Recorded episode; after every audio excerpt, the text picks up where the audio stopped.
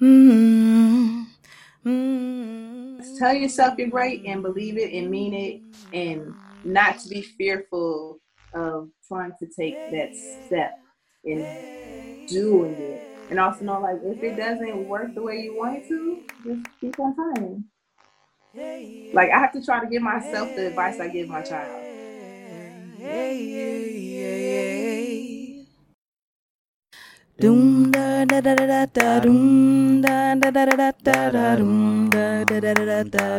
From somewhere around the world, welcome to the Black Women Travel Podcast. Hi, my name is Wanda Duncan, and I'm so glad you're joining me as we explore the paths of black women who've made travel a large part of their lives. Welcome to the show.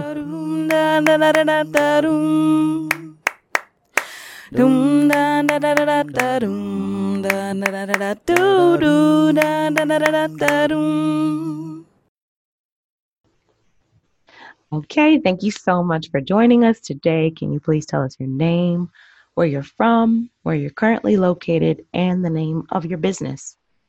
Yes, my name is Jade. I am from Minnesota by way of several other places. I was born in Leavenworth, Kansas. I'm currently in Minnesota and I'm making my escape in 2.75 months. And my business is Teacher Jade. So I'm an online teacher and I typically work with homeschool families. I've worked with adults and I'm starting to venture now more into consulting so I can help people who want to teach their skill or talent online and get out of whatever rat race or office they're currently in. And so right now you are teaching um, mainly Outschool, is that right? Yes. So um, I just started Outschool about two years ago. Um, prior to that, I just had a bunch of private students, but with traveling and moving around a lot, it wasn't really feasible for me to keep those students. And when I heard about Outschool, I was like, oh, this is a great platform. It still allows me to be flexible and they handle all the marketing for me. So yes, I am currently working with Outschool. You said you said that that is the best platform that you worked with for online education so far, right? Yes, um, and the fact that they're so new, I want to say they're going into their fifth year right now. Um, I just appreciate that they allow so much diversity in the classroom, and I can create my own course and I can teach it how I want to. And I also like the one thing that I'm not that good at is marketing. All my previous private students came from word of mouth, um, which isn't a bad thing. All of my students came from word of mouth, but I had a caseload that was enough for me to pay my bills and live my life as best as I wanted to. But having them handle that piece helps a lot. And I've worked for other platforms where there where you had to pay monthly fees or they would be dismissive of certain subjects and certain topics that they didn't want on their platform. So so far so good. Um, but again, I am working to start my own site mainly because it is a growing platform, and with growth comes changes. So they're making these changes because they want to fit the demographic that they're going to be targeting. Hmm. So when those come, if they don't fit into what I'm trying to provide, I will have my backup plan, my plan B's and C's, and all those in order. Education is something that you've been passionate about for like years. So um, I saw that you have your bachelor's in African American Studies. Then you went to the university. I think it's also from the University of Minnesota. Um, yeah. Master's uh, in education for family, youth, and community. Yes. And um, so, mm-hmm. Go ahead. I was just going to say you also wanted to start your own charter school. Um, but, but you said you weren't ready. You needed to learn a little bit more, reflect a little bit more, research some more, and really understand what it was you wanted to offer. Correct. Yeah. At the time, so I had a big transition in my life when I moved. In 2013, I moved from Minnesota to Georgia and my daughter was three, turning four, and I was just starting over. And I was still working for the public school system, but at the time, moving with just my child, I had to figure out something that was going to work for us because I wasn't putting her in childcare. So I'm like, okay, well, how are you gonna work from home and find something for your daughter to do? I mean, like I had to try to figure out. So I actually that's when I started taking working online seriously. I was already tutoring online, but I was like, let me find out what else there is, what else is available. And one of my old coworkers hit me up and he was like, and this is 2013. It's so weird because everybody's like, oh, that's weird. You teach online. like, yeah. and now like every like not everyone does it, but it's just really common. And he told me about a friend of his that needed a substitute to work with some of her students that she was teaching English online at the time. And she was based in Brazil, but she was traveling to Thailand. So she asked me to take her students while she was traveling. And that's actually kind of how I started working with private students because one of the students that I worked with liked me better than he liked her. so he asked me, he was like, Oh, can you be my teacher? I'm like, Okay. And I had to figure, I'm like, Okay, well, how do I translate a lesson plan that I teach in a class to something that I can teach online and still make it enjoyable? And from him, just that one student, that's how I end up getting my other students because he told a cousin, the cousin told an auntie, and it just, I always had somebody in my email asking me if I was available. So I started taking it seriously when I had to figure out what am I going to do, what am I going to do to provide for my child and not have to leave her with strangers. I was in a different state. And yeah, so I thought I was going to have a charter school when I was working for the public school system because working for the public school system, you see all the problems. And I thought I was going to be the person who came in and fixed it. And I realized I can't really fix it. It's like throwing the rock in the ocean. So I remember talking to friends of mine who were still working for the school system and running some ideas past them about charter schools. I was reading about charter schools, about how successful they are. And then I started homeschooling. So the idea of having a charter school no longer sounds like something I want to pursue. Mm-hmm. I'm more interested in homeschool co-ops now. But it, it really, it all, everything I'm doing right now, I have to plan it around what's best for my child. So when I ask her, like, how would you like to be in a homeschool co-op? She loves the idea of it, but she also tells me she doesn't want to go to someone else's co-op. She wants me to do it. I'm like, okay, well, I just have to figure it out and put the pieces together. But in order to do that, I have to stay still. And that's difficult for me. So the goal is next year to move back. Well, I plan on moving back to Atlanta in the next two months. And hopefully we'll start a co-op with that fall semester. So that's the new goal. Like the charter school was like the ambition, it was the goal, it was the dream, but it's not anymore. Mm-hmm but it might be like later. Jade, you're trying to change the world, baby. Trying to change the world. I, but I totally understand like having a vision and wanting to essentially like I, I, can do this. Like I know how to flip this thing apart. I know what the problems are and I know some feasible solutions that I'd like to try but like yeah. sometimes it's it's really big like you said it's the rock in the ocean not that the rock doesn't make a ripple but you're still surrounded by the ocean and i think that that can mm-hmm. be difficult sometimes yeah it, it causes anxiety like just the thought of like yeah too much like even when i went into teaching i remember sitting in a seminar and the lady who was speaking told everybody she was like you're going into these classrooms, and this was like when I was in my 20s, and you know, you still have these ideas about the world and how everything works. she tells us, she's like, you know, you'll have a class of maybe 20 or 30 students. Don't worry about all of them. If you touch one, you've done your job because that one is going to grow up and touch one, and then that one's going to grow up and touch one. I was like, no, I don't want to touch one. I want to touch all of them. So, um, thinking that that was possible, and then getting hit with all these barriers like i would try to introduce something into a classroom like even during my student teaching and it would just get ripped apart like no you can't do that. It doesn't follow the curriculum. It doesn't follow the standards. It doesn't match this. It doesn't match that. Like i'm not going to be responsible for teaching children lies. It just it mm. wasn't going to work for me. So yeah I, I keep on changing my thought process about education what works best for learners, what works best for my child, and what works best for me, and trying to figure out how I could make that happen for more than one person. like more than just my child or, you know, the individual students that I work with right now. Man, that's really, really powerful. Something that I appreciated about your process in how you are trying to live mommy's life, but then you have to, your daughter's name is Jayla, live yeah. Jayla's life as well.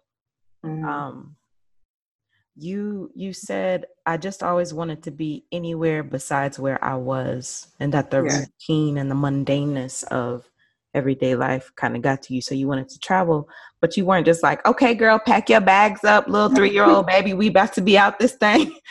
You was yeah. like, um, Jayla, how do you feel about this? And she was like, North Korea, or she was like, South Korea, no, ma'am. And so you was like, okay, no, ma'am.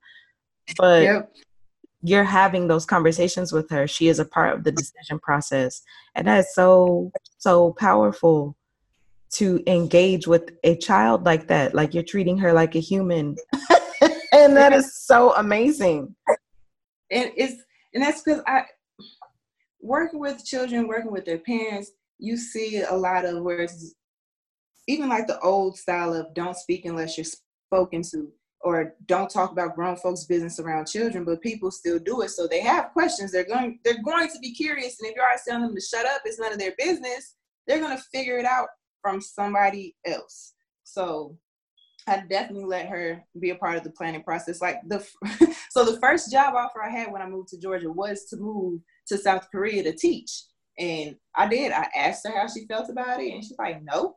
And, and she didn't know anything about it. I didn't know anything about it either. But I was just like, "Okay." Like she said no, so we're not going. But now I can't keep the child from not wanting to go someplace. Like, mm-hmm. mm, yeah, she she just, oh, when are we traveling again? I'm like, well, when you get a job, we can do that too. But I, I definitely let her take part in the decision making and still while letting her be a child. Like that's the one. My baby is 10 and she's a 10 year old child. Like she just my little baby girl, but she can also like she engages with adults in a way that other 10 year olds don't because she's had those opportunities to have conversations with me where she's not being shut down, where she's not being told, be quiet. I let her talk. Sometimes I just listen. Sometimes I have to say things back to her. And there are times when I have to say, okay, that's enough. But I try to be fair because she's not always going to be with me and I'm not always going to be here. Can you be? No, I can't say that. I almost disrespected my mother. Oh my gosh. oh my gosh. I'm so sorry, Laritha. I'm so sorry.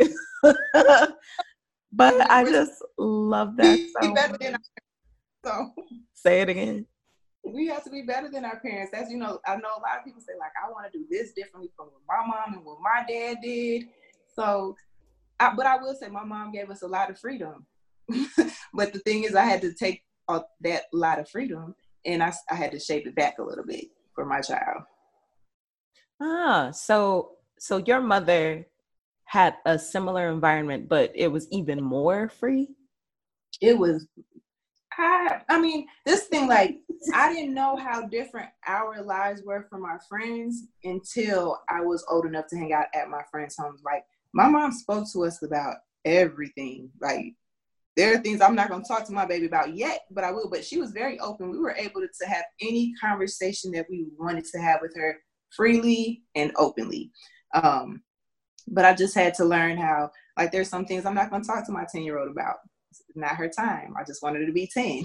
so, um, yeah, th- there are things that she she did that, of course, I'm like, yeah, I like that. And I was, and like one of the things she used to do, she used to have us stand in front of a mirror and you know, like people talk about those affirmations. My mom was doing that with us when we were children. So I never ever had to deal with like really bad self esteem issues because she made sure that I told myself that I was beautiful all the time.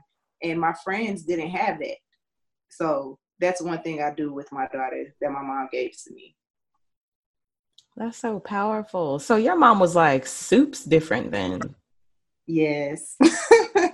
But like you said, you didn't know until you were like, "Oh, y'all don't do this over here." Okay. yeah. Yep. so where did your mother get it from? Like, was she reacting to how she was raised? Yes. and the reason I know this, so when I was um, working on my master's, I was moving from being a classroom teacher to doing parent education, where I was just going to work with parents. And one of the things we had to do was confront like our trauma. And we had to write a list of things that we would ask our parents if we could. And that was just the activity. I was like, oh no, I'm gonna ask her. And that was my question, like, why did we have so much freedom? And not even we, like me and my siblings have very different experiences with my mom. So my question was like, why did you give me so much freedom? Why did you let me do whatever I wanted to do? And it's not and I don't say it to be like a bad thing because when my friends were running around doing the things their parents told them not to do, I didn't care about doing it because I was like, well, there's not going to be a consequence if I do something. I'm not going to get in trouble. Like, I don't want to do it. Like, there was no need for me to rebel against anything. Um, so I asked her, you know, I had a conversation with like, well, why did you give me so much freedom? And she told me it was because she didn't have any, like when she was younger. So I was like, okay, I get it. I'm like, I understand.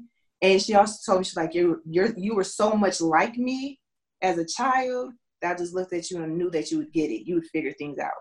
So I was like, okay, like I understand. Like looking from that perspective, like I get it. I mean, even though sometimes I was like, I wish I didn't have all the freedom that I had, but hey, it made me who I am now. So can't complain too much.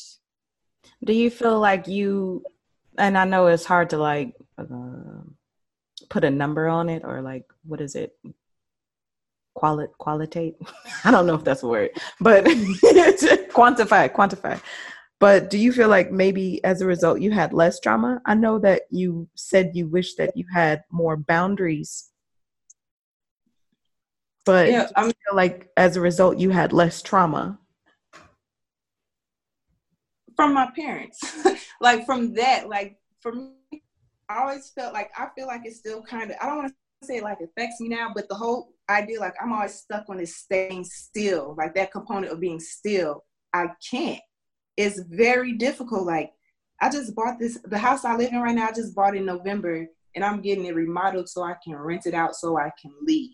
I don't think I've ever stayed in one place for more than two years without start like I started feeling anxiety. I'm like I have to go. It's time for me to leave.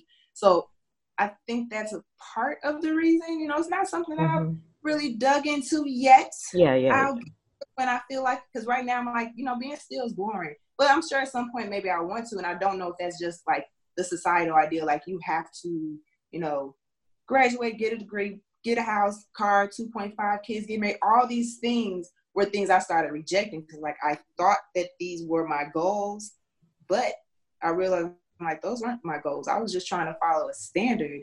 And I think some of that came from not having those boundaries where I'm like, I can just do everything. So I'm like, okay, let me try to get in this box to, you know, follow the rules of what everybody else's expectations are. And then some days I'm like, no, forget that box. Do what you want to.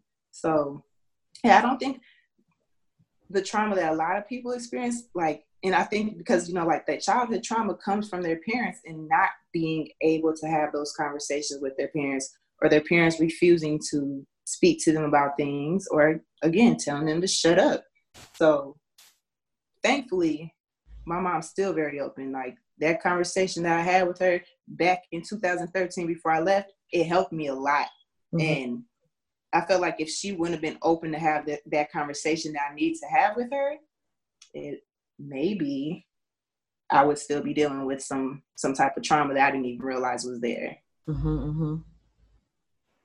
And I know you said you haven't dug into it, but it's interesting that you think that not staying still is a problem. I, and that's and the problem is that I'm not sure if it's a problem, right? because it's like it's not like you homeless, right? Yeah, it's not like you have put your daughter in vulnerable place, yeah. you are living the life that you want to live and you are giving her a voice in the life that you're creating. And like of course she don't know no better but like who does ever? It's like we never.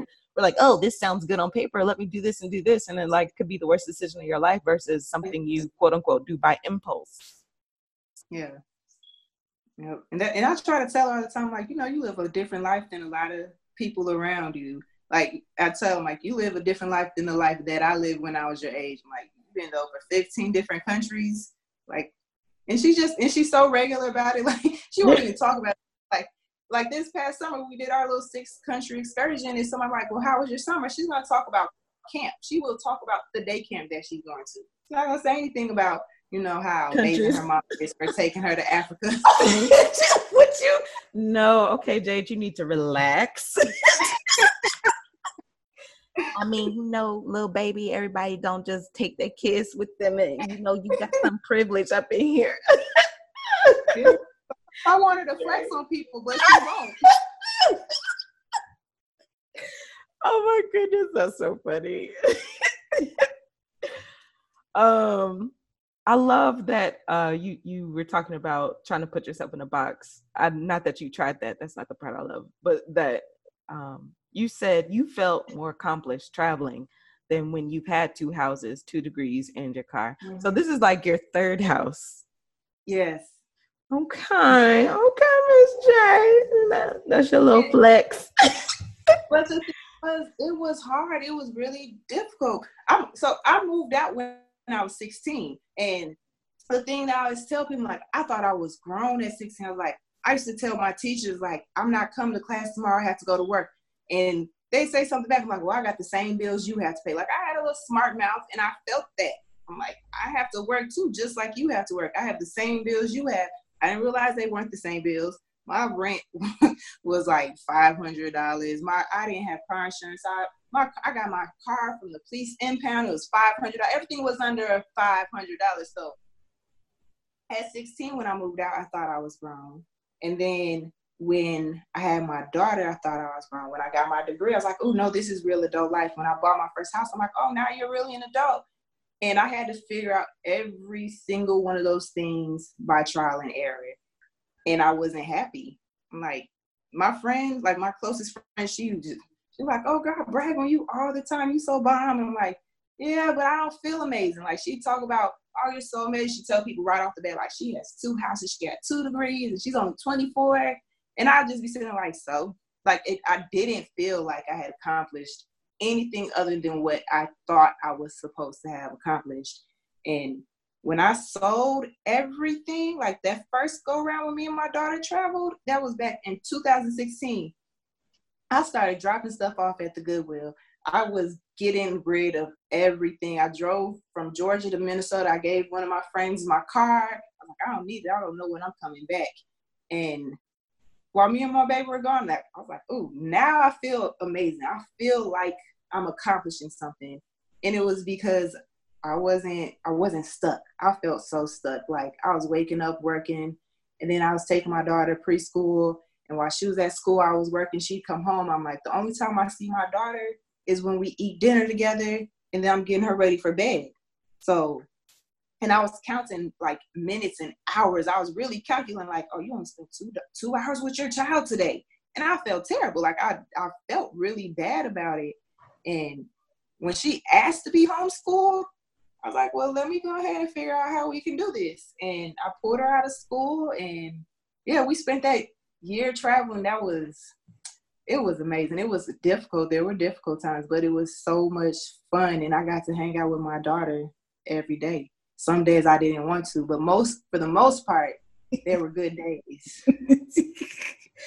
I love it so much. I love it so much. Um, so you chronicled your travels on your blog, broad a blog, broadabroad.com. Yes. And it's a mom and her mini abroad. And so you started that in May of 2016, right? Yep that was like a month before we left because we took off in June. And so that was a whole year that you and your daughter spent going hither and whither and thither. Yeah, and I'm, I'm a Virgo, so I have to plan everything. It's yeah. very difficult for me to just go and do stuff. So the first, I want to say, like the first four or five months, everything was already taken care of. Like flights were paid for, rooms were paid for, um, everything was planned. And then that fourth, fifth month, that's when I was like, okay, we're just gonna travel based off the most inexpensive tickets that popped up. And that was hard for me. Like I was like, I'm letting go of the control, the little bit of control I feel that I have by just planning. Like we were in Germany and I was like, okay, it's time to plan where we're going next. And I use the Skyscanner app and mm-hmm. I want to say like the cheapest flight came up to South Africa. So I was like, we're going to South Africa and I bought the ticket three days before we left. I was mm-hmm. terrified. Like I was scared. I'm like, oh, what if something happens? What if it doesn't work out? I was getting the Airbnb and something did happen. we got to South Africa and they would not let us in because I did not have a consent form, a consent form from my daughter's dad saying that I could travel with her. Rude. What did you do? I cried. No, I didn't cry. um, I thought about crying, but I actually I'm like, you know what? And I can't remember what the time zone difference was. I'm like, let me call her dad. I said, what if I get him to sign something now and he sends it to me? Will that work? And they they thankfully they're like, yeah, that'll be fine. And they're like, really, we need a court order. I'm like, I have full custody of my child. I'm like, okay, let me call him. I'm texting him. I'm like, do you happen to have a copy of our court order saying that I have full legal custody of our child? No. I'm like, oh, okay, I didn't think you did. Could you like print something out real quick and sign it? So um, between him and my godmom, they figured out like she had to find the paper and send it to him, and then he signed it electronically. We were at the airport maybe like four or six hours, and he sent it to me by email, and I pulled it up and I showed it to them, and they let us they let us in. So um, I learned my lesson after that. I was like, hey, child's father, sign this paper for me in advance so I can go wherever I want to. That's so ridiculous. That's damn ridiculous. Yeah. But you know what? When I found out why, I'm like, mm-hmm. okay. Um, apparently there's a lot of um, child trafficking through South Africa. Oh. So, so you know they do it for the safety of the children, but also my baby looks just like I spit her out and didn't have any help. And um, it happened to us in Turkey too, because you know we have different last names, and the guy he's asking her all these questions, and he told me he's like, "She is your twin. You can go." I'm like, "Oh, thank." I'm like after you interrogated her, I'm like, I'm not trying to sell her off to anybody else. She's mine. She belongs to me. So, I mean, we we've had some experiences, learning experiences. That's why I call them now. Back then they weren't, but now they're learning. It. Back then, they send you straight to the bottle. yeah. Yes. Had to count to 10 backwards, all those things. um do do people mistake you all for sisters because when i tell you you are a baby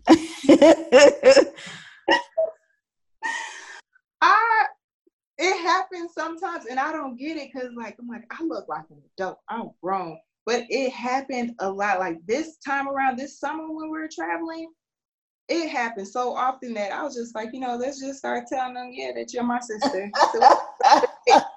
because it it turns into like a routine. They're like, oh, are you sisters? Be no, this is my daughter. Oh, you're a baby. No, I'm 33, and it just goes like it's the same conversation. So I'm like, we're just gonna say we're just gonna go with it. Yep, this is my sister. Where are your parents? Oh, then we had to come up with another story. And I had told her, I said, we're just gonna start making up really extensive, exaggerated stories because when she was even younger, people would always ask, they're like, um, is that your mom or your sister? I said, let's start telling people we don't even know each other. So we like walking through Walmart and someone like, oh, y'all look just alike. I'm like, really? I'm like, this is my friend's daughter. People say that all the time. Like, we just started fabricating the truth because we don't lie. So we were fabricating the truth. but no, we, we, get that. Um, yeah, we get that. then they're like, "Is this your sister?" I'm like, "No, she my child." And then, like for a little short time, I got upset. I'm like, "I carried this child. I produced her. Like, I did the work, respect my womb, but I got over it." babies making babies. That's how it go. it always be it always be the flyest chicks that curse their jeans. You got them good ass jeans. That's why I said I'm like, let me like appreciate it because maybe something will happen like in a couple years and people start thinking I'm older than what I am. So let me just no. love it while I can. No, that would never happen. I'm sorry. so keep drinking my water. Yes, girl. Keep exfoliating, drinking your water, oh, your business.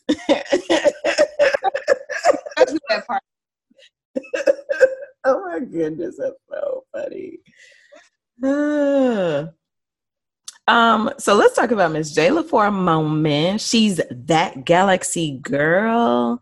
She got her little cat eye glasses. Mm-hmm.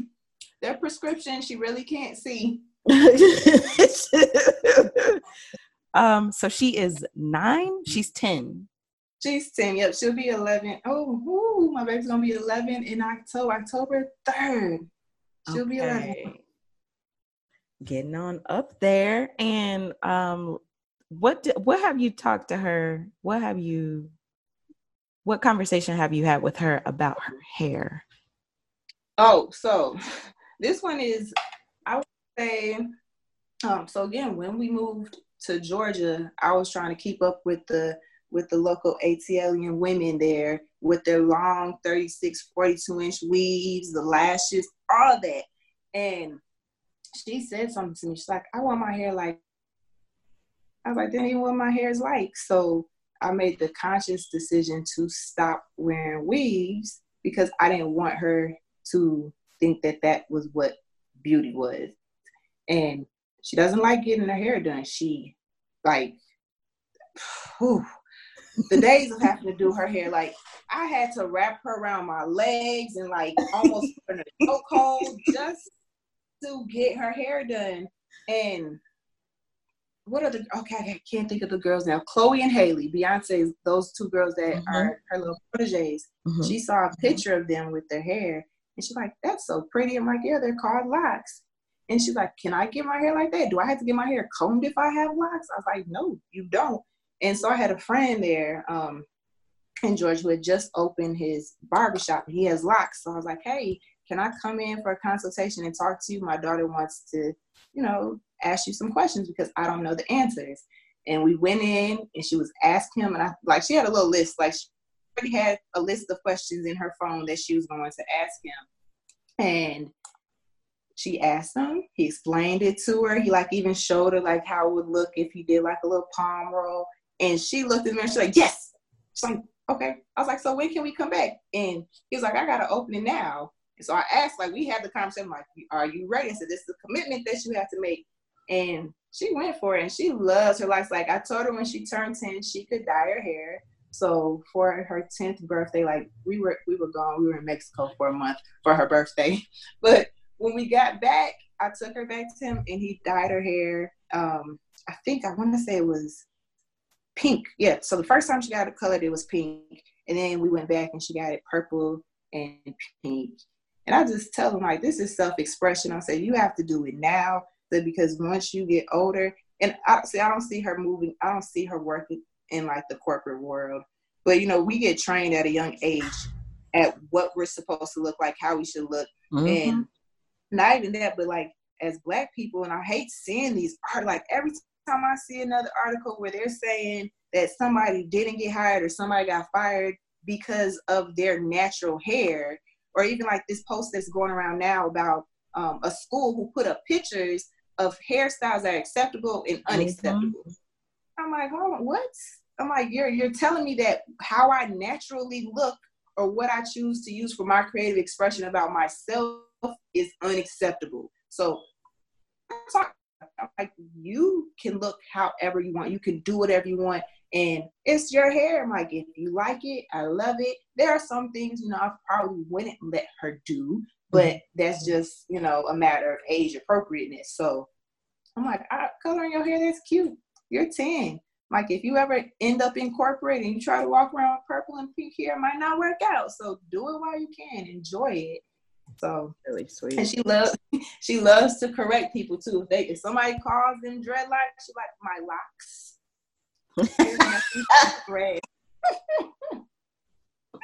It's my fault because I told her I said I'm like, there's nothing to dread about your hair. Mm-hmm. So, you know, so she'll correct. That's how she does her correction. She's like, you mean my locks?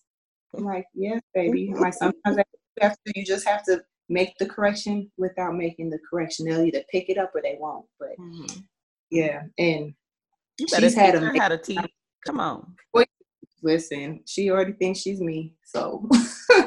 yes, I saw the video that you did where uh, you said she has heard you teach your class so much that you gave her the opportunity to do like a mock class.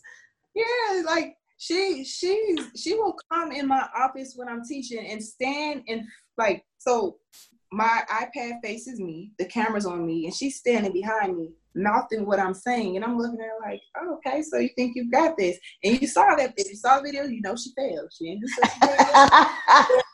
I won't say she failed. I will say mm-hmm. that she got maybe 60% of it right.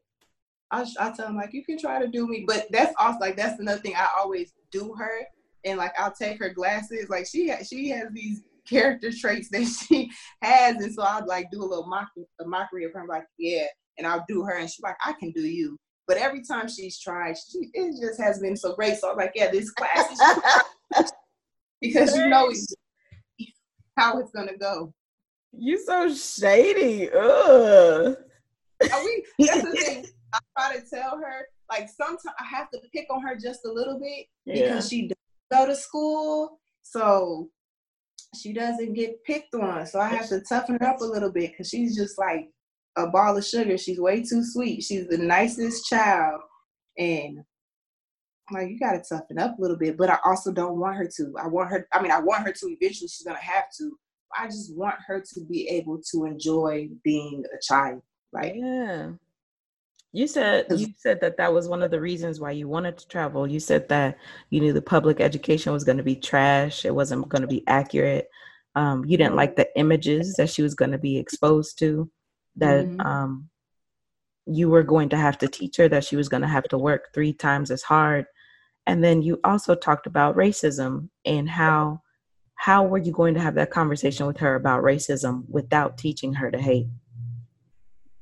Mm-hmm yeah, it's still that's still it's a difficult one because there's so much that I don't want to expose her to, but I know she's going to be exposed to it anyways.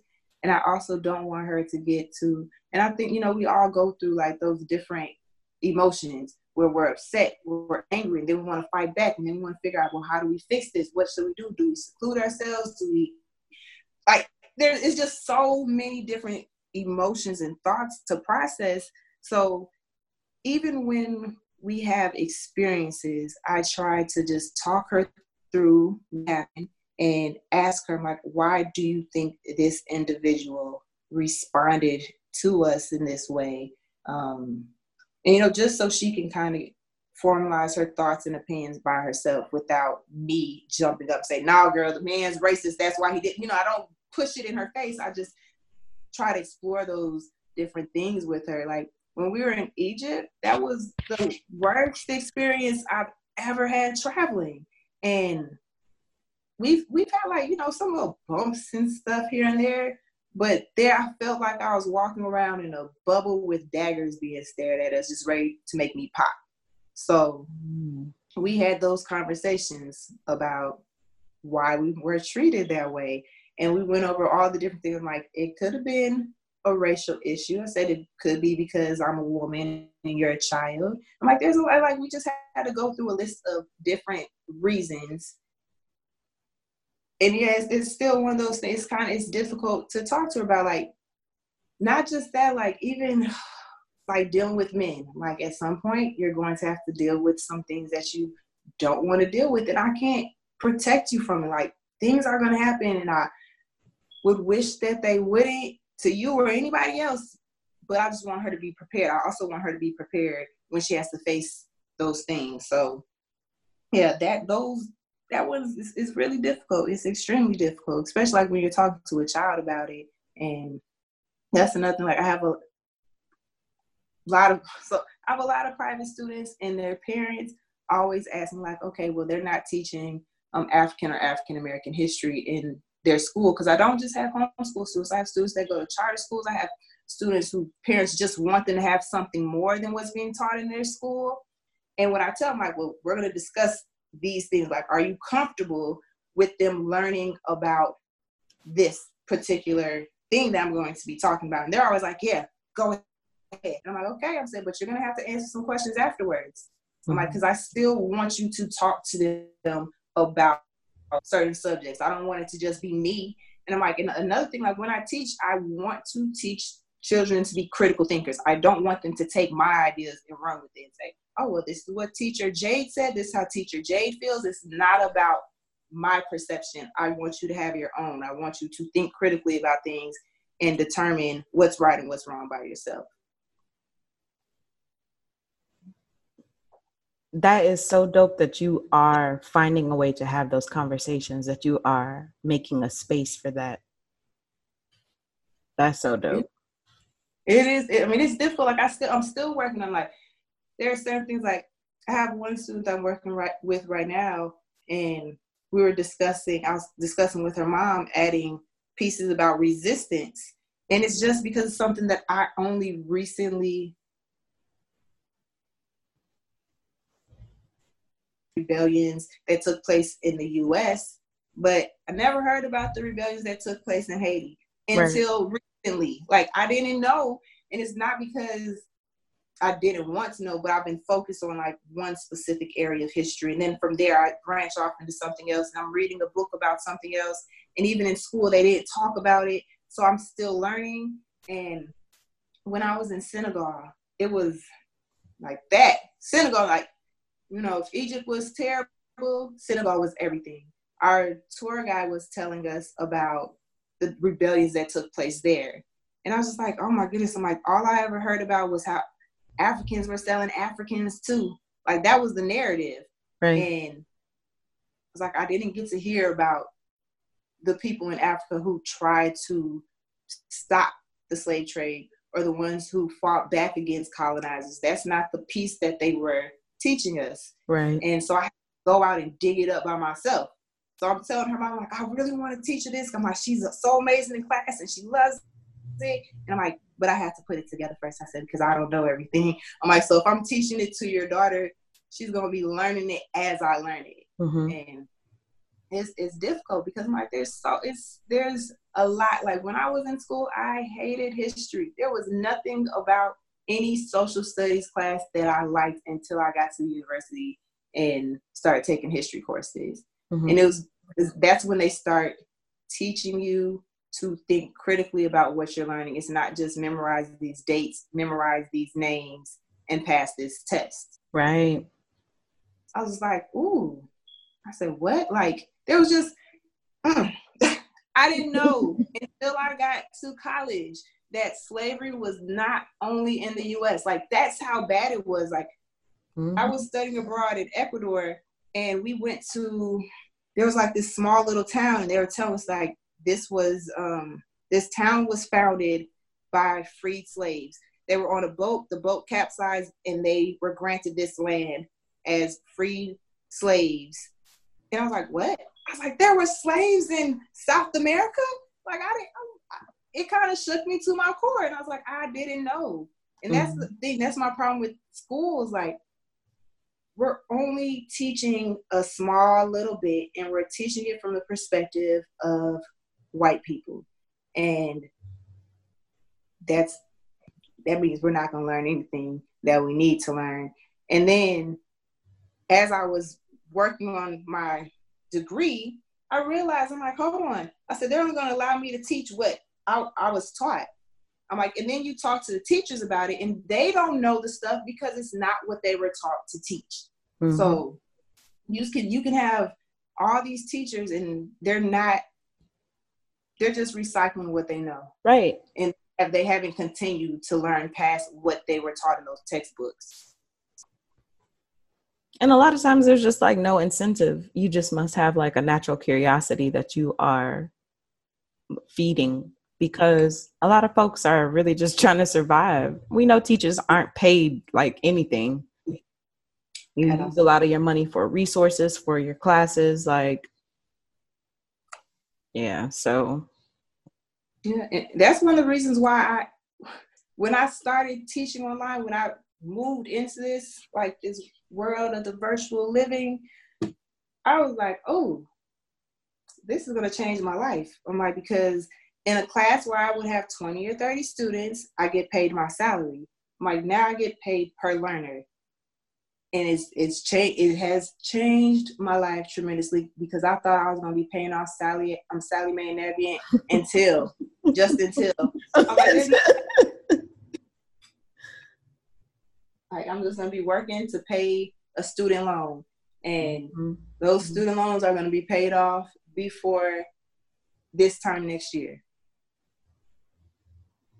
So I wanted to ask you, you had mentioned about having to call Jayla's father. Um, mm-hmm. And then you talked about your mother. But other than that mention of him, like signing some documents, like where are the men in your life? I don't know, but since I'm on this podcast now, where are y'all at? no, um, you know, um, the the relationship with my daughter's dad, it it has its ebbs and flows. Like I have, he's a Gemini, so I have to catch him when you know we. I have to catch him at certain points when I don't want to say acting right, but that's kind of what it is. So, I mean, our relationship is good sometimes, and sometimes it's like, okay, I'm like, just call me when you know back out of your male PMS, whatever it is that you're going through. Um, but another thing that I did back in 2016, right before I left, I went to visit my dad. And I hadn't seen my dad in 19 years. Wow. So, yeah, so like the last time I saw my dad, I was 10, going on 11. And I spoke to him once when I was 14. And I spoke to him again when I was 22. And I spoke to him again when I was 24. And again, like my, my daughter, she's amazing we were having this conversation and I was talking to her about her dad and her relationship with her dad. And she asked me about mine. I was like, no, I didn't. He wasn't really around. You know, we're having this conversation and she's like, well, didn't he call you? And I'm like, I didn't know how she remembered that he had called me. I was like, yeah, he did. She was like, well, why don't you talk to him? And I was like, because I don't want to. Like, I was just really like, I don't Why are you to. asking me all these questions? yeah. And she, I can't even remember exactly what she said, but she said something that made me go, hmm, you're right. So it was something along the lines of like, well, he's your dad, or something like he's your dad. She's like, you can just give him a chance or give him a try. And I was like, yeah. I said, okay. And at the time, I used to tell her, um, give it a try. Like when we were trying new foods or doing anything, no, I just give it a try. So like she just hit me with my own words. I'm like, okay, I have to, I can't tell her stuff and not do it. So right before we left, like I said, I had drove from Georgia back to Minnesota before we like took off on our, our little excursion. And he lived in Kentucky. So I drove up and I went to visit him. And it was kind of like okay, hey. And right now, like, I feel like the relationship I have with him, he texts me every year on Valentine's Day. He says, Happy Valentine's Day. I love you. I say thanks. That works for me. Like right now, that's what works. So, like, trying to put him into my life even more than that wouldn't work right now. Mm-hmm. So, um, that's the relationship and it works for me. And anytime I've needed something, like I'm like, oh, I need a man to take care of it. My friend's dad has always came through for me. Um, like both of my best friends, my best friend's stepdad and my best friend's dad, they were always like, um, you know, like, so something's wrong with my car, bring it over. Um, I need my grass cut, I'm coming over. So I've had those men in my life, but and my stepdad. I have to, yeah, I have to say my stepdad too. And the thing that's so crazy, you know, I'm all super black, blackity black, and my stepdad is white, and he's mm. super white, not just, you know, like he calls himself a redneck. So it's like, but I love him. He loves me. He loves my baby, and that's like when I talk about a dad growing up that's what he was to me. Like now, if, if I need anything, I can call him, and he'll still look out, even though he lives in a whole nother state. Like right now, that I have a wild animal running around my yard. Now he was telling me all these steps and things I need to do. I'm like, well, you could just get in your car and come over here and take care. Jade. I'm not playing with any wild animals. I'm not setting traps. I'm not. I'm not doing anything. First of all, they were here first. I don't know if you noticed, but you're. They're not an inconvenience to you. You're an inconvenience to them.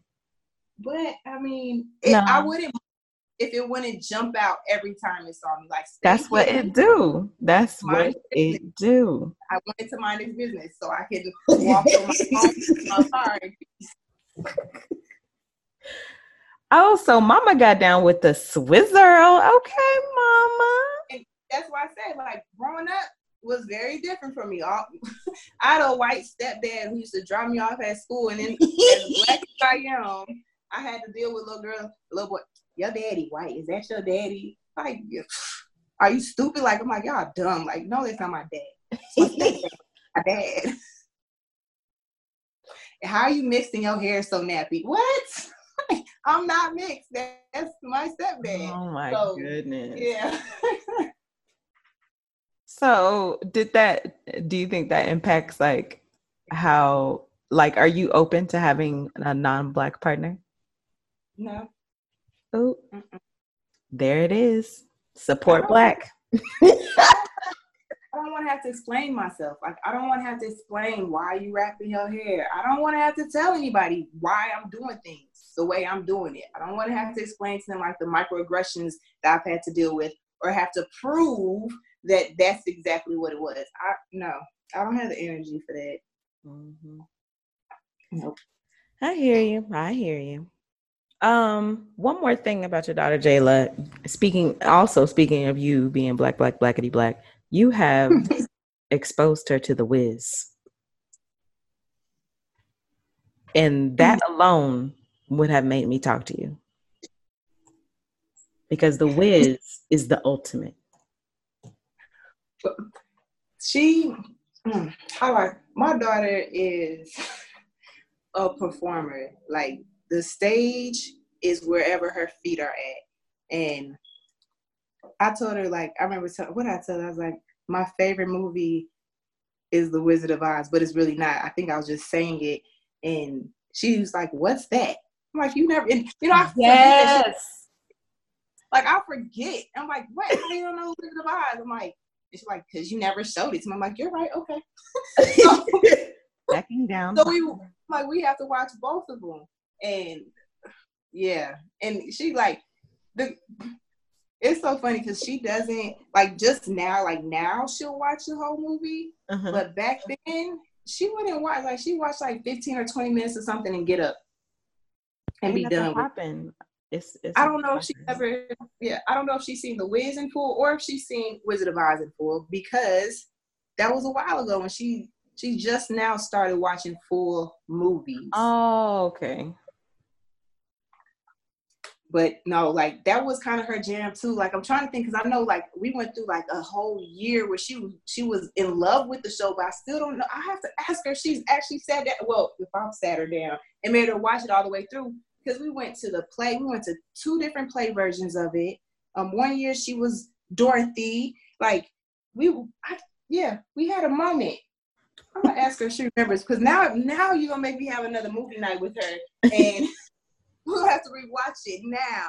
You're welcome. Cause she's she's also a dancer. Like um, before you traveled, she was in classes was she uh, continuing her studies as she was gone, or was that like too much? She was she was in dance, but she was in the back row. So, you know what that means if you're in the back row when you dance. She made it to the front though, didn't she? And tap. Yes. Oh my goodness. So, right before we left, I told him like, this was me stage momming. I said, I don't want to see you in the back row. I want to see you in the front I said, I don't care if it's a little off to the left or the right, but you're not going to be in the back again. And she did. She made it to, so in her tap jazz, she was in the front, in the center. I'm like, you know, they tell you don't clap until it's over. No, no, I started clapping as soon as her. like I'm the only person in the crowd for my baby. I have to show out for her. So and embarrass her. Dang. Oh no, she she loves it because she'll come off stage like, I didn't hear you. Oh, you didn't hear me. Oh, okay. let, let me try better next time. I'll go a little bit harder. But um, she actually she enjoyed dance, but she wanted to get into acting. So she's been taking acting classes. And the best part about acting, like you can do that whatever you want. You don't necessarily need a trained professional for acting. So she put on, a, whew, I'm trying to think, mm, a couple of the different countries we went to. If she was able to find a friend, they were putting plays on together. They were performing. so and instruments now. She like she wants to learn how to play the drums, but she's learning keyboard right now. Mm-hmm. So I told her, like, after you master this, you know, after you master one thing, I'll let you move on to the next thing because it's expensive. And like I'm not gonna have a drum set and a keyboard and you just no, it's too much. But yeah, she's really into acting. She loves performing. She does skits. She puts on. I mean, this has been going on forever. First it was with her stuffed animals. Now it's with her, and that is her thing. Like I, I'm glad she and she's found something that she loves. But that's not even like her her passion. Passion is animals. She wants to own a doggy hotel, and yeah, if you engage in conversation with her about it, she has the whole rundown about how the business is going to be run, what she's going to do. The doggy hotel is going to be on the first floor, and she's going to have her house on the second floor.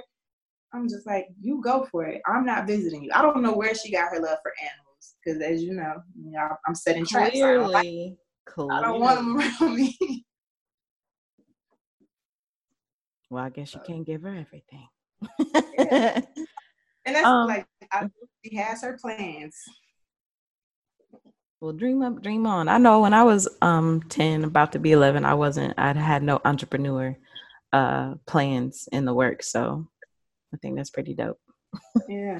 She, she has a dog walking business. We made cards. And that's another reason why I'm, I said next year, I'm like, we're going to be still like, you're going to be like if she was in school, she would be entering seventh grade. So I told him like I want you to be around other kids more often, not just like the one or two days a week. Like I want you to have like that solid set of friends that you cool with, that you can kick it with, that you know you're gonna see maybe three or four days a week, two hours, like just something. Because that's where like my solid friendship started in middle school. Mm-hmm. And she really wants to get back on this dog walking business, and I want her to as well because she costs a lot of money. Can you pay for some of your habits? Thank you. Yeah, yes, absolutely. I'm like, here you go. Ask me, I'm like, as soon as mommy, can I? I don't know, can you? Why don't you check your bank account? Um, speaking of passions, um, there are a few obsessions that I've peeped about you, there's a button obsession. I do love my buttons. You are and a master gift wrapper. I am that I can take. And I think we didn't celebrate holidays growing up. So I didn't get to wrap gifts, but I had one job. It was like through a temp agency, and I had to wrap gifts. And they liked how they, they're like, oh, you they want me to like be their gift wrapper.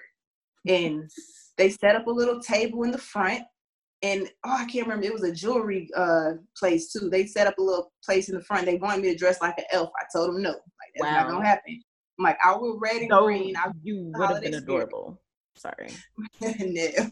But i was like i would wrap these gifts and they would they're like you can't take tips. And so the people they would come in there and i'd wrap their gift and they try to leave me a tip. Like i'm sorry i can't take tips. But I'll be in the parking lot in a couple of minutes. Girl. so I'm really, yeah, I, I throw down with the gift wrapping. Where'd your button obsession come from? I needed something like, you know, so with traveling, they got those little tags you can sit stick on stuff or I'm like, nope, I want buttons all over my stuff. Like some people like to put the what are those iron on patches? Like. I want buttons and I want statement buttons. And I'm just gonna shout this uh, right now. Inclusive randomness. That's also their IG. That's their um, website. Inclusive randomness. Like I recently just got some buttons from them right now. And you know we are talking beforehand. You're like any type of noise is gonna pick up. I had to take my little jean jacket off because like as soon as I move my butt start click clacking. so I like I like my buttons and it's always funny because they're they're conversation starters. I'm really I'm not I'm not an extrovert. I keep mm-hmm. to myself. I'm in my business. Mm-hmm. But I'm like I have to find a way to get out the shell and talk to people. Like traveling helped that a lot, but really it was my daughter because she talks to everyone. If it was me, I probably would have had about half the conversations I've had with random people because she started it, so I have to jump in and go along with it. But yeah, like the ones I have right now, one says teachers are dope, the other one says black girl magic, and this other one says black girl almighty. And people ask like, "Oh, are you a teacher?" And they'll start the conversation up, and I'm like, "Yeah, but not like the traditional type of teacher." And I'll start telling them like, "Oh yeah, if you have a skill or a talent, anything that you're good at, you can teach online." Like I try to push that on people who want it. Like my first problem was trying to push it on the people closest to me. I'm like, you need to do this. You need to get out that mm-hmm. office. And do you know how much money you can make? I'm like, oh, that's a lot of energy trying to get somebody to do something that they don't want to do At or all. that they say they want to do, but they're not going to do it. So, mm-hmm. um, when somebody shows interest, I'm like, oh yeah, so what's your talent? What's your skill? What are you good at? Or you know you could teach that online. You can make some more money. Um, but it's the black girl almighty one that gets all the conversation started. What's that mean? Like, what do you think it means? Like when they ask me that one, but it's the one that are like, oh girl, I like that one, Black Girl Almighty. Yes. I'm like, yeah, okay, I know. We're sisters. We're we're connected you know, when it when it's met with the stank face, I'm like, oh, you're not a person I want to talk to. Like it makes me easy. Like it makes it easy to decide who I'm gonna have a conversation with versus who I'm just gonna walk away from. yes. That's so dope. Come on. What's that? I, I, forget what it's called. It's like a litmus test. It's like, hmm, are you gonna pass this? right. Hmm. Are you gonna pass the test? Are we gonna have a conversation or not? Nah? Are we besties or not so much? Yeah. um so you said you don't celebrate holidays. You still you didn't you didn't celebrate holidays growing up, and you still don't celebrate holidays, right? Correct. Yeah, and that's why I said like another thing that was so different for me and my friends. like, oh, we don't celebrate holidays, and it wasn't for religious reasons. There was no, there wasn't like a reason behind it. Maybe because we didn't have a lot of money, but um, yeah, we didn't have like a specific reason for why we did it. Mm-hmm. But then, like once I got older, I would tell my daughter, I'm like, we're not going to celebrate. I said, we'll participate. So, um, like the biggest one for me, like I'm never going to celebrate the 4th of July. And I just wish all black folks would stop. But, you know, then they try to, they're like, oh no, you know, we get to enjoy our death. Let us just have that. Mm-hmm. All right, cool. You know what? Go, go ahead back to, um, the 1700s when you, when your black wasn't free and celebrate. But you know, that's something completely different. But no, like I've never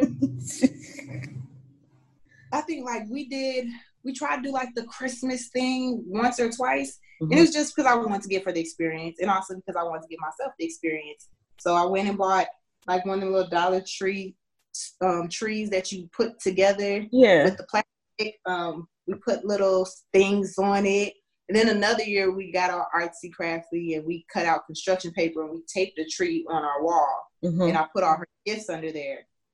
But after that, I was like, yeah, we're not gonna do this anymore. I'm like, you get stuff year round. I'm like, and I don't want you to think that on this one day that you can make a request and you're just gonna get everything your heart desires. Mm-hmm. Like you get plenty. I'm like, and you already have more than most. And another thing, like a lot of people, they're like, oh, she's spoiled. I'm like, she's not spoiled. Like this child hears no just as often as anybody else's child hears no. Like she's spoiled with experiences and she has a whole lot of books and mm-hmm. she, that's it. I mean, like I think she has like two pairs of shoes right now because she runs through them. And if I buy her shoes, she doesn't wear them. So I decide to say, okay, until you start wanting, you know, when you hit that age where you want to be into your own fashion, where you care if your shoes get dirty and things mm-hmm. like that, my she's not there yet. So I'm gonna put a stop to this spending. Um, so yeah, we don't do holidays, and I'll tell them like we can participate. Like she loves Valentine's Day. So mm-hmm. I'm not going to not give her something. Mm-hmm. I'm like, okay, it's fun. So I'm gonna buy you a card and some roses because I love you and I love you all the time. But I understand wanting to participate because you you're seeing the rest of the world participate. So um and we do participate on Thanksgiving with the eating. We don't celebrate. Oh, that colonizer holiday. All right. Yeah, I'm like, I'm like, all right, not celebrating the holiday. I'm participating in consuming the food that you have presented for me. Girl. Because it's rude not to accept this plate. No, saying something slower doesn't make it any more right. I just want you to know that. I mean, it's, and it's, but it's only when, like, when we're in Minnesota, um, if like one of my family members is cooking or friends cooking, we'll go over. But I've never did the whole okay, we're about to throw down today and just stuff ourselves stupid. Mm-hmm. And and she knows why. Like she that was, I think it was yeah the first time she got in trouble in school was in pre-K because she called her teacher a liar for talking about Christopher Columbus. Ooh. Ooh. Yeah, and we had to have a conversation. So you can't just run around calling people liars. I said there's different ways you can address it. And I was even like, even when I had the conversation with her teacher, I was like, "Ooh, this lady has she like." I could tell she didn't like my child because she was there was nothing she could do to challenge her in her classroom. Mm-hmm. And I was just like, that was like my first experience. I was like, "Ooh, this might not work out." And then when she got to kindergarten, her two teachers were amazing. Like they were, I still every time I'm in Georgia, I'm calling them and we're having lunch. We're getting together and hanging out. Aww. And before the school year started, I told them like, you know, she's already reading at a second grade level. She's, you know, I, I was trying to prepare them. I was like, these are the things I do with her at home, mm-hmm. so you can implement them into the classroom. And they did and it worked out great. Like they were amazing. They were always, "Oh, your baby." So I'm like, "Thank you, thank you, thank you." Like she knows how like she knew technology. I work on computers. She knows how to use computers. Mm-hmm. And they're like, oh, before she gets to start her work, she has to go to each student and help them turn on their computers and log in. So by the time she sits down and finishes her work, everybody else is finishing at the same time. Mm-hmm. And it was a good experience. But that next year, she had a, a teacher that it it wasn't such. It was it was terrible. It was awful. And the lady said, not the lady, her teacher, um, they want to accelerate her to the next grade. They want to do that in kindergarten. And I told, told them, like, emotionally and socially, she's not ready. I'm like, she is six. She can't hang with seven year olds. Like, she just wasn't there. But the next year, I'm like, okay, maybe she, she'll fare better because she had all these accommodations where she was being pulled out for this, pulled out for that. I was like, just put her in the second grade, fine and the teacher told me that she had her tested. I go speak to the social worker. It was just like in passing. I was like, mm-hmm. oh, has, has Jayla's test came back yet? And she's like, what test? She didn't know what I was talking about. Mm. And so I was like, what? And so because I worked for the school system, they couldn't like use the jargon to try to talk me in circles that I see so often. Like teachers do that all the time, especially when it's something that they just don't want to deal with. And or parents who don't understand how the right. how it works. And so they try to hit me with that. I was like, oh no, no, no, no, no, no. Let's run it back, have a different conversation. I said, so this is what's going to happen. This is the plan of action. And I'm CCing the principal, I'm CCing the superintendent. I get a response next day. Um, and yeah, so she ends up having her testing, and I have a meeting with the teacher because I told them, I said, even if she doesn't pass these tests and they determine that she doesn't need to be accelerated to the next grade, she's not going back to this lady's class. This woman sat in there and told me, I know the steps to hold a child back, but I don't know what the steps are to push them forward. And I was just like, oh, oh, this lady teaches in a class full of little brown babies, and she's telling me I know what to do to not challenge them. Like I know if they're failing, how I can keep them held back, but I have no idea what steps I should be taking to challenge them and to push them forward. But she didn't even tell you that directly. No, she that's that's you what she said in the Oh. And so the the first meeting that we the official meeting because she had just told me about the, the testing. So I was at my daughter's school every day. So she just told me, she told me to my face that she did the test. Mm-hmm. And like maybe a couple of days later, the social work, I just asked her, like, yo, how did the test go? I'm like, how the test scores came back? And they were telling me, like, well, we'll have to wait until the next semester, blah, blah, blah, blah. That's when I wrote the email. The next day, we had a meeting with myself, the principal, and the teacher. Um, and I think like the testing court, the person who's supposed to do the testing was there, and she made that comment. And I remember like locking eyes with the principal, and I stood up and I walked out the office. And she came back and she's like, "Well, come back in." I said, "No." I said, "I need I need a moment." I said because right, I'm like I need to be seen as a professional right now. I said, and the way I'm going to behave is not going to be that. And I was hot, like I was I was physically hot, like my body was hot. I was fanning myself off, and it took me a minute to go back in there and sit down and finish the conversation. And I told them, I was like, I said, if, if even if she doesn't pass these tests, she's not staying in her class. And after that, my daughter, like, she passed the test. They moved her into the second grade. She came home. She's like, "Can't you just homeschool me?" And she said it with a little attitude. And I was just like, "Oh, she means business," because I was like, "Okay." I'm like, "Yeah, I can." And and I asked her like every school, like when we start our school year, I asked them like, "Do you want to go to school?" And she says no, but she also understands that I'm not ever going to send her back to a public school. Like there, are, there are so many different alternative school programs. There are co-op. There are those types of things I send her to, but I would never send her back to like a traditional public school or even a private school. Mm-hmm. But in the challenged. Say it again. She won't be challenged. Mm-hmm. I mean, with the mother as an educator, I think it's hard to get as deep as you do. In a, in yeah, and I have the time. Private. A, time. I have resources outside of what's provided to me from a district. I don't have to stick to anybody's curriculum, nobody's standards, and yeah, that's like there was a homeschool convention I went to, and the guy that was speaking, and that that stuck with me also. He said those standards are average. Our children aren't average. I'm like, yeah. Let me hold on to that when I think about how I'm educating my child. I don't want her to just be average. Mm-hmm. But we were talking about you not celebrating holidays. You participate in holidays.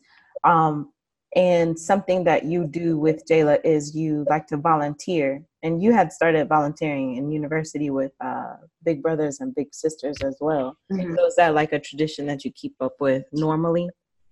Yeah, we all, I'm like, this is the thing, like, I feel like I'm in a better position in life than I, like right now, these last two years, last three years, than I've ever been in my life. And I kind of had that mentality. It's like you're supposed to reach back. You're not supposed to just get big and go away. So even when we moved to Georgia, like that first year in Georgia was tight. It was rough. I didn't have a job. And the job that, you know, I was offered, my baby wasn't willing to fly across the country for me to have some finances. Mm-hmm. So it was it was really tight that year. But I'm like, we're still going to go help people because no matter how like at that time I felt like it was it was tight, like it was extremely like financially we were I was strapped and she didn't know anything about it, but I did. And like we still have a roof over our heads and I'm like I could complain about stuff. I'm like I still have a vehicle. Like I'm not I'm not walking mm-hmm. to my destinations and if if you know in Atlanta, not, that's no joke. Exactly. Atlanta's not a, a place without transportation. Uh-uh um, and this wasn't, you know, Uber and I wasn't even I wasn't on like I don't think Uber and Lyft were popping like that at the time. So it wasn't feasible not to have a vehicle. But all those things said, I'm like, money might have been tight. I'm like, I still had a place to live. I still had food in the fridge and I still had transportation. Like I still had all of these things. Excuse me. And so, you know, the that's thing around holidays, that's when people do their big, that's when they're all charitable and they want to help out. I'm like, okay, this is the a perfect time for us to go out and help because I just want her to be able to see like you have food, but everybody doesn't. You have a mm-hmm. place to live, but everybody doesn't. Mm-hmm. And when you have the opportunity to help somebody, you should absolutely do it because it could be you and you would want somebody to help you. oh, excuse me. And so yeah, we we do a little volunteer thing. Like we try to do it more than like once a year, but I like to do it with an actual like organization mm-hmm. to so that way like so she gets she can get into the whole spirit of like you see all these people are here to help you and it also balances out like when you think about like all the evils of the world all these like bad things she's going to be exposed to i also want her to be exposed to how good people are and mm-hmm. Yeah and that that's that's one thing there's another well see in georgia where i'll be back soon thankfully um there was a group called the Five Two Crew, and she started her own thing. Like, and we were volunteering with her. I think she was doing something like every Thursday in the park where she was feeding the homeless, and now she just changed it to elevate. I want to say elevate for good or elevate the good, but um, I remember I, I reached out to her and I asked her, I'm like, oh, would it be possible for me and my daughter to come and volunteer with your group? And she was like, Yeah. I'm like, my daughter, I think at the time was like, she's only seven. She's like, Oh, bring her. And I'm like, but I actually want her to do stuff. Like, I don't want her to just be there and just like be there. She's like, Oh, we'll find something for her to do. And yeah, my baby was out there folding clothes and like, uh huh, yep, you gotta work. You have to do something. so yeah, that's. and I, I don't know if it's just because it's something I've done for such a long time, so it's just like a part of my lifestyle. Yeah. I, I, I always want to reach back because if I ever get into the position where I need somebody to go ahead and reach back to me, I need all I need all my blessings back. okay, Miss building up some currency in the universe. I feel you. so let me ask you, Miss Jade, um, was it a difficult conversation? So you talked with Jayla about it, but was it a difficult conversation when you're like, "Hey, I'm about to leave the United States. Peace." Like, did you have support as you were trying to transition out when you first left? This, the one thing I've noticed, like, I'm in a lot of traveling Facebook groups, and they'll like with moms, specifically moms, they'll talk about how they get backlash from their parents or their friends I don't have those types of friends. I don't mm-hmm. have that type of parent. So when I said I was leaving, it was, oh, take me with you. So I, no, I have, I haven't had that experience. Like I've had like people say, "Oh my goodness, it's so dangerous." Mm-hmm. I'm like, oh, okay, you don't watch the news because I go to church. I could go to the movies. I go to any school campus. I go to the playground and get shot. Mm-hmm. So I don't think it's that dangerous for me to hop on a plane and go explore the world. But I didn't have a lot. No, I didn't. I mean, if I did, I probably wasn't listening. So um, didn't register. yeah, I'm really trying to think. Like, did I have anybody? No, because if they would have said something, it'd have been the end of the conversation. So mm-hmm. no. Um, and then like as far as support, I wasn't looking for it. So I didn't need anybody to validate what I was going to do because it was going to happen. So mm-hmm. I just let them know, like, okay, hey, I'm about to be gone for a month or two. Okay, don't forget to bring me back whatever they think they're going to get because I don't bring back gifts unless they're children.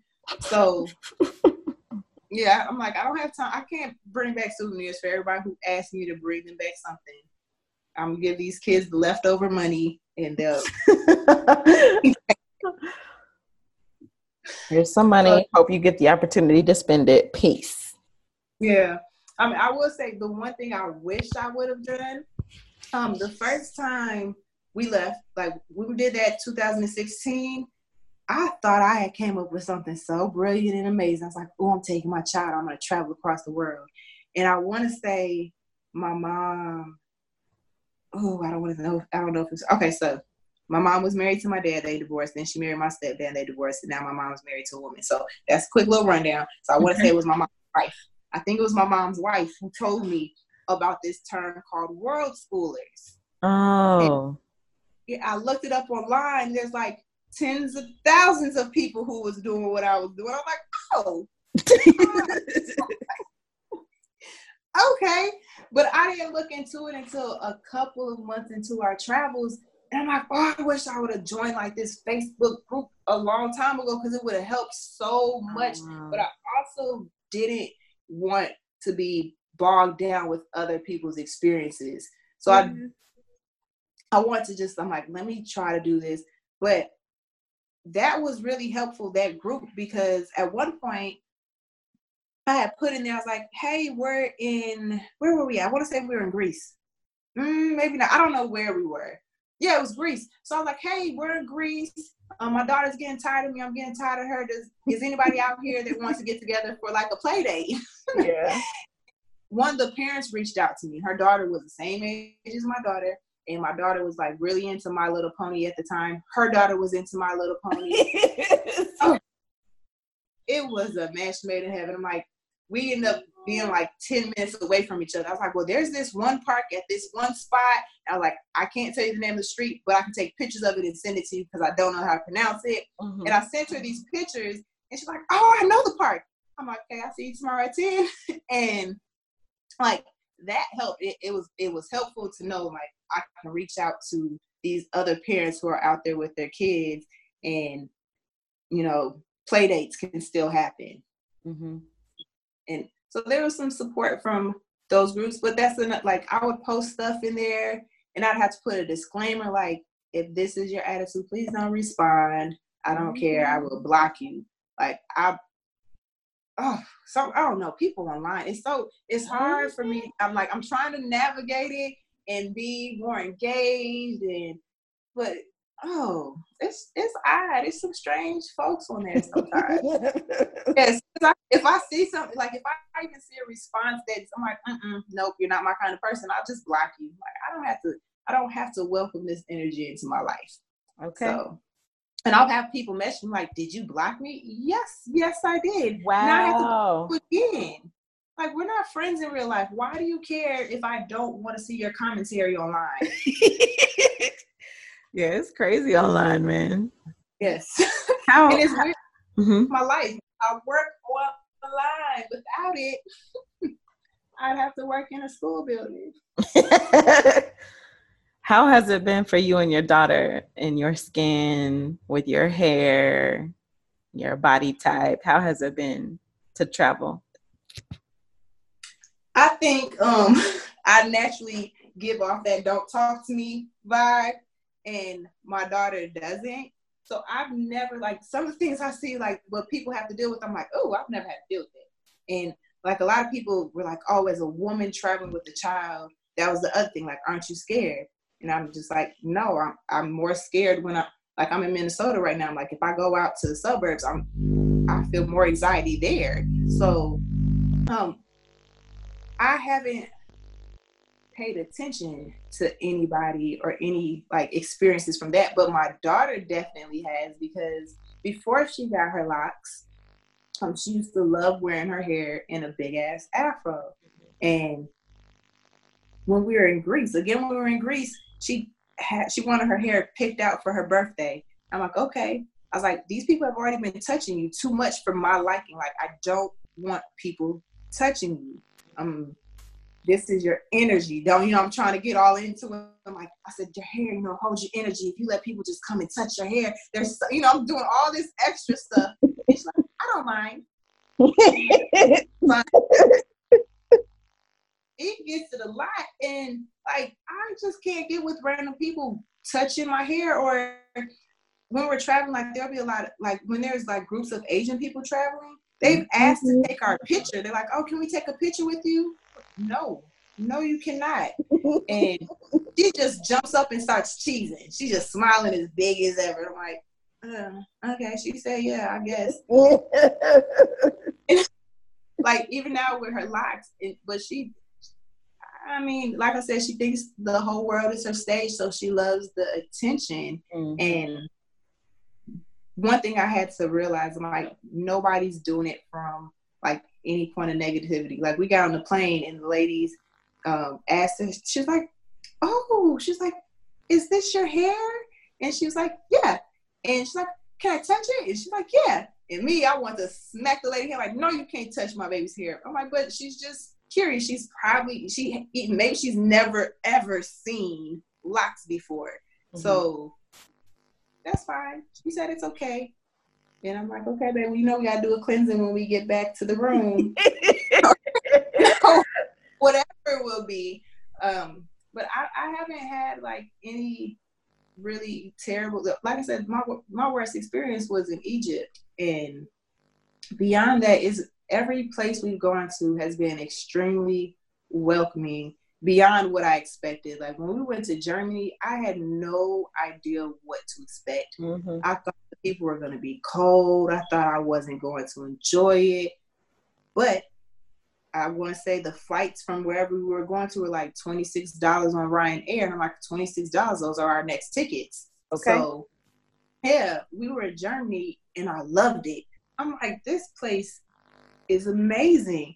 Like, the respect they had for children was just, it was, my baby was outside playing in the park and I was the only parent in the playground like area. And just sitting there and all these kids are out there playing. I'm the only adult out there. And I'm like, oh, they don't care about their kids. They're no super. like, I'm thinking all these American thoughts. And the woman whose Airbnb it was, she came out and she was talking to me. She's like, why do you sit out here? I'm like, to make sure nothing happens to my baby. She said, but we all watch them. And I'm like, what? She's like, everybody watches the kids. Nothing's gonna happen to her. And I went back into my room. Like she had a she had a whole apartment complex. And the first day I sat by the window so I could still peek at her and see her. And then I gave her her cell phone. I was like, every 15 minutes, come and check in. But after that, like second day, I'm like, my baby's fine. Like I felt safe mm. letting my child play outside without me sitting up under her, yeah. watching her. Um, and that that experience was just amazing. Like it's just the kids were so free, and we we would just get on like the buses or the trains and just wander until we I'm like only in straight lines though. So as soon as the bus or the train would turn, we would get off. I'm like, uh, we got to get off because I'll start. I'm directionally challenged, so we can only go on straight lines.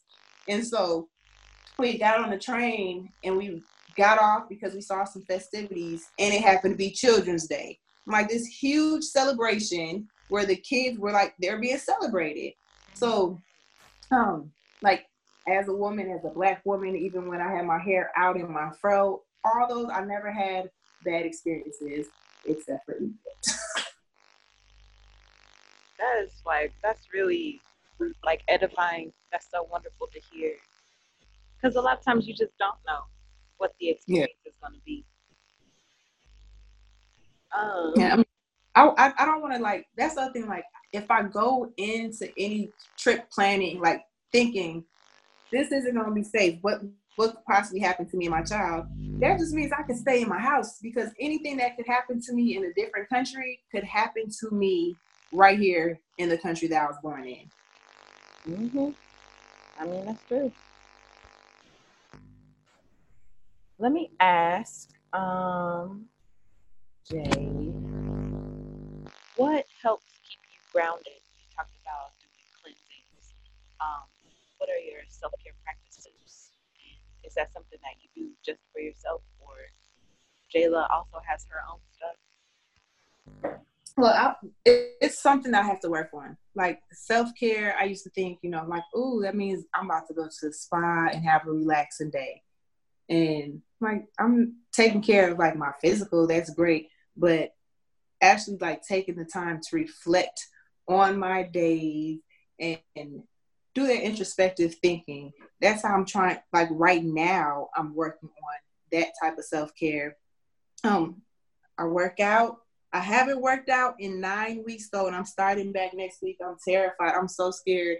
Um, but my self care was also it wasn't that great. I was drink and I just quit today drinking red red wine. So I was like, oh yeah, because it helps me relax because my brain is always thinking about 10 or 15 things and I need to focus on one thing so I can finish that one thing. Mm-hmm.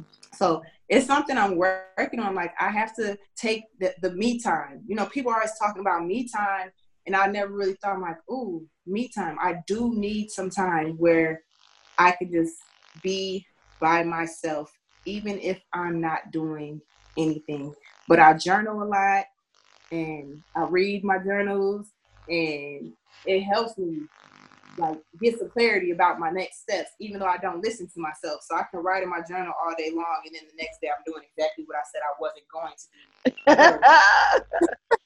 Once backslider. I get that's a backslider. You working on. It. Yes, yeah, that's that's the part where I'm like, let's work on this. But I'm proud of myself. Like right now, I have my list of things that I said I was going to accomplish, things I was going to achieve. And so far, I have been on it. Like my biggest problem is saying I'm going to do something, and instead of doing, I keep on writing it down. Like you can't keep ah. writing it down. You have to put the action behind it. You have to make it happen. And it might be like a fear, like okay, I'm kind of scared about doing. Like even when I said I'm trying to move from working on these platforms and just having my own page that's dedicated to my students and you know to consulting all that's terrifying. So I'm like, I get anxiety thinking about it. And then there's days where I'm like, no, just don't do it. Just keep on working for these companies. It's working for you now. But I have to like things are going to change. Every company is going to change and they're going to do what works best for them. And if it doesn't work best for me, then that means I have to start looking for a different company, a different platform to work for for when I already have so I have enough students right now where I could just say, hey, follow me over here, and this is what I'm going to do. And I think I, I was about to say something that just would sound terrible, but I'm great at what I do. I believe this, and yeah, it's because I put my all into it. And yes, I don't.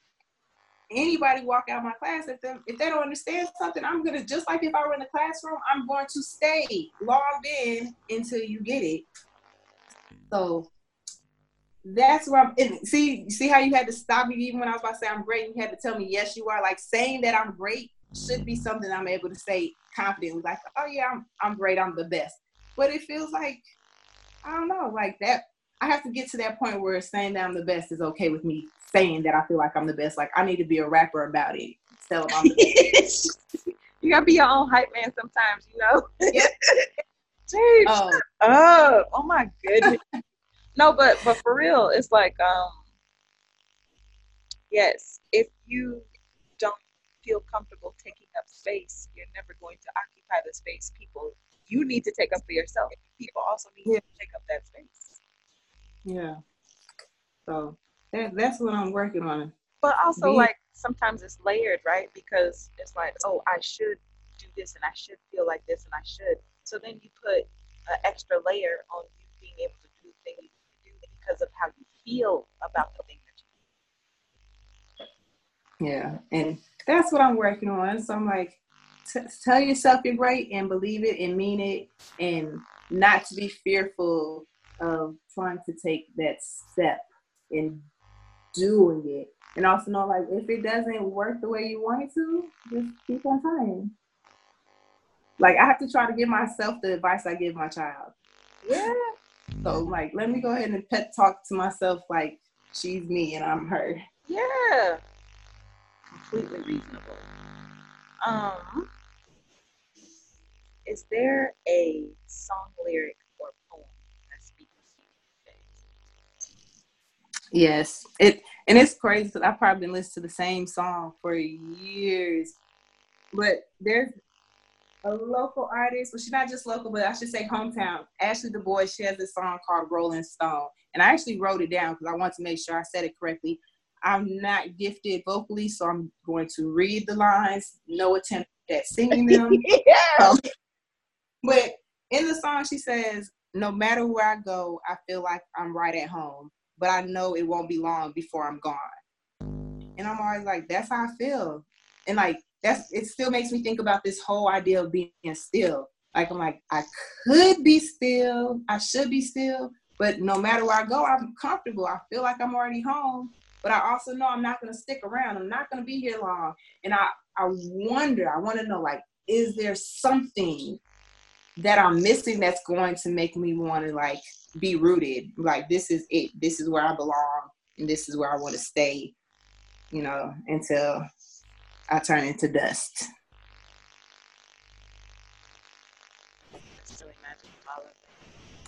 Rolling Stone. Ashley DuBois. Um. So when you and Jayla touched down to a new place, how did like take you for it? Oh, so the first the first thing we do when we get to a new place. Well, probably not like the first thing, but the main thing we always do, we look for fruit and a playground. Mm. Like those are on the top two lists. I'm like, we have to go get some fruit, mm-hmm. and all the fruit in everybody else's country tastes better than the fruit that we have here. Um, that's one thing I've noticed. I'm like, oh, I'm like, I didn't even know that oranges could be this juicy. I didn't know cherries were this amazing. But we get our fruit and I find a playground, and the playground is for both of us. When because my child is an extrovert and she loves everybody, talks to everybody, um, even when they don't speak the same language. If there are other children at the park, she's going to make friends. And then she's running over to me to introduce me to her friend. And then she's making me go over and introduce myself to the friend's parents. And if we happen to speak the same language or if we're able to kind of combine our languages or if we both have like Google Translate, I can ask them like, what can you do here? Because going online and reading reviews, you can hear about all the touristy things that's that's available. But when you get it from a local perspective, and then since I have my child with me, hearing it from a parent, they'll tell you where to go and what to do. It's kid friendly. And then you can also ask them, what do you do when you need to get away from your child? They'll tell you about those spots too. That's so dope. I love it. Oh, I saw that um too. Like you prepared for travel with Jayla by exploring. It was fruit specifically. So you went to the DeKalb Farmers Market in Atlanta, and you My got. favorite place. I know, right? DeKalb Farmers Market is dope, and it's huge. But yes, I love it. yes, it's a little trip because it's in the middle of nowhere, but Yeah. um, so that that's so dope. That that's like part of your tradition. I love that. All right. We we uh, I'm sorry, I didn't hear that because it might be oh wait. Huh. Oh, can you still hear me? Yeah, I can hear you now. Perfect. Oh, okay. Um, no, that's where we started. I was like, I said, we'll go out here and we'll grab some random fruit that we never heard of, try them out. Trick. No, the connection for um, foods online. And it was my way of telling her, I'm like, you gotta be a food critic. I said, so you can show the whole world what these foods taste like. So I had to trick her into eating the food. And because the world's her stage, it worked out. And how can listeners support your work? Where's the best place, uh, best place for them to connect with you? Online, the wonderful world of the internet. So um, my Instagram is oh, be- let me check because I might tell a lie. I'm not even sure what my Instagram is. Um, it's J J A I underscore Aliana A L I A N A, and then also my blog, which is www.broadabroad.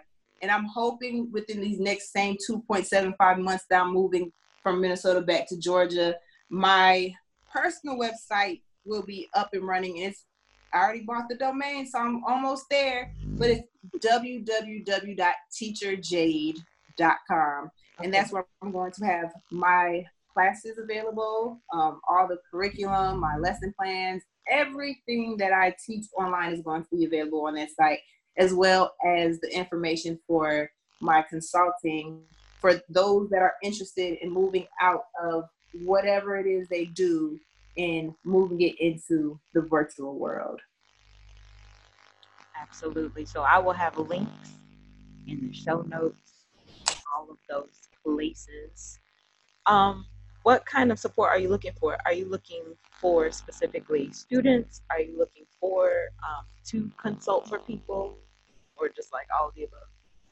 So both, because I'm never ever gonna leave my youth. I love it. Like as much as I'm like, oh, I'm, I'm I want to take a break. I don't think it would work out. Like I took the summer off and I came back and I was like, oh, I missed you. Like my students were, hey, teacher Jade, are you back? I am. I'm gonna put a class up here so we can just like, you know, I use Zoom. So I'm like, I'm gonna set up a class so we can chat and hang out and talk about stuff. So um I will still be teaching. My main courses are my writing classes, and they're geared toward middle schoolers and high school students. And then my Beyond Black History course, I'm segmenting it right now. So I'll have one for ages 8 to 12 or 8 to 11. I haven't quite decided yet. It'll be it'll be up to the parents. They get to determine like which one would work best for my child. And I'm gonna have one specifically for middle schoolers, and then one specifically for high school students. Um, so, and that's open to everyone. It's not just homeschool students. Anybody can take those classes. And then my consulting that is going to be for adults, even though I, I, I have worked with one youth who wants to teach online. And I was like, well, listen, girl, you got something that a talent, a skill, you've got it. I will walk you through the process on how to develop a class and put it online.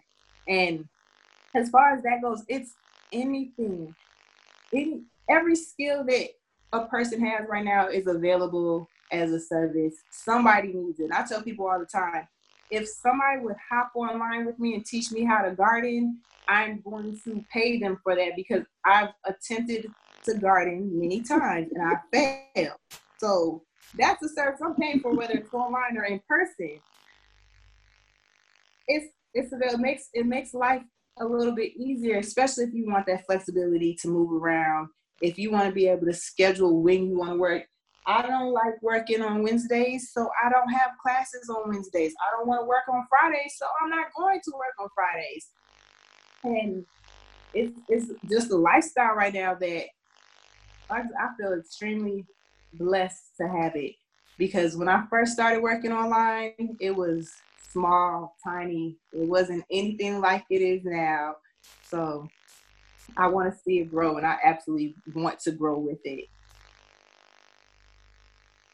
So dope. So, yes, I will have links to all of those places so people can get in touch with you. Thank you, Jay. I really appreciate yes, Thank you so much for having me. Taking a chance on a stranger on the internet. I saw uh, your. Yes. I was just saying, uh, for my three million listeners, three million trillion listeners, um, I saw your post about Outschool on your Instagram and contacted you, and you were just so lovely. And I was like, the girl's got to meet her. So, and it's my very first invite to a podcast, which I also want to say, like, I just started listening to podcasts like six months ago because even though I work online, there's a whole bunch of stuff I didn't know about. And I'm like, subscribe to like 30 different podcasts now. yes. I hope this is one of them. It, it I'm like, okay, so when I take these long road trips, I'm like, I have something to listen to, and it's yeah. it was kind of dangerous because I'm like, okay, I'm ready to go to the next episode, but I didn't know how to make it just go to the next episode. So I'm trying. I'm not gonna say that online what I was trying to do. I, I swerved a little bit, so yeah, I'm I'm learning. You're hilarious. Well, I really appreciate it. I hope you have a gorgeous night. It's like almost 1 a.m. there, right? Thank you so much. I appreciate you having me. And, yeah, this was fun. Thank you. And a little therapeutic. Yes. That's I some things to think about now. Say, say the things out loud. Get them off. Yes. Um, being a rapper, being my hype man. Okay. Yes. I have yes. I have to think about my self care. I'm like, hmm, like you have some things that you talked about, like, but I need to implement them. I need to get to like just journaling and then following whatever I put in that journal. Follow through. But sometimes that's what happens, right? You're so busy teaching, and you also learn a lot. But like spending time with yourself and, and getting into that aspect, I I don't think we're hardly ever encouraged to do that. So yeah, yeah. it's just awareness. You'll get there you're already there, but you'll you'll increase it as you progress. Thank you. Thanks. See, I need to hear it. I'm just yes, I, I receive it. Okay. All right, Miss J, you take care of yourself. Thank you. Have a good morning, night. Get some sleep. Thank you. You get some sleep. I'm taking that. Yeah. okay. All right. Bye. Bye. Bye. Ah, um, barum. Mm.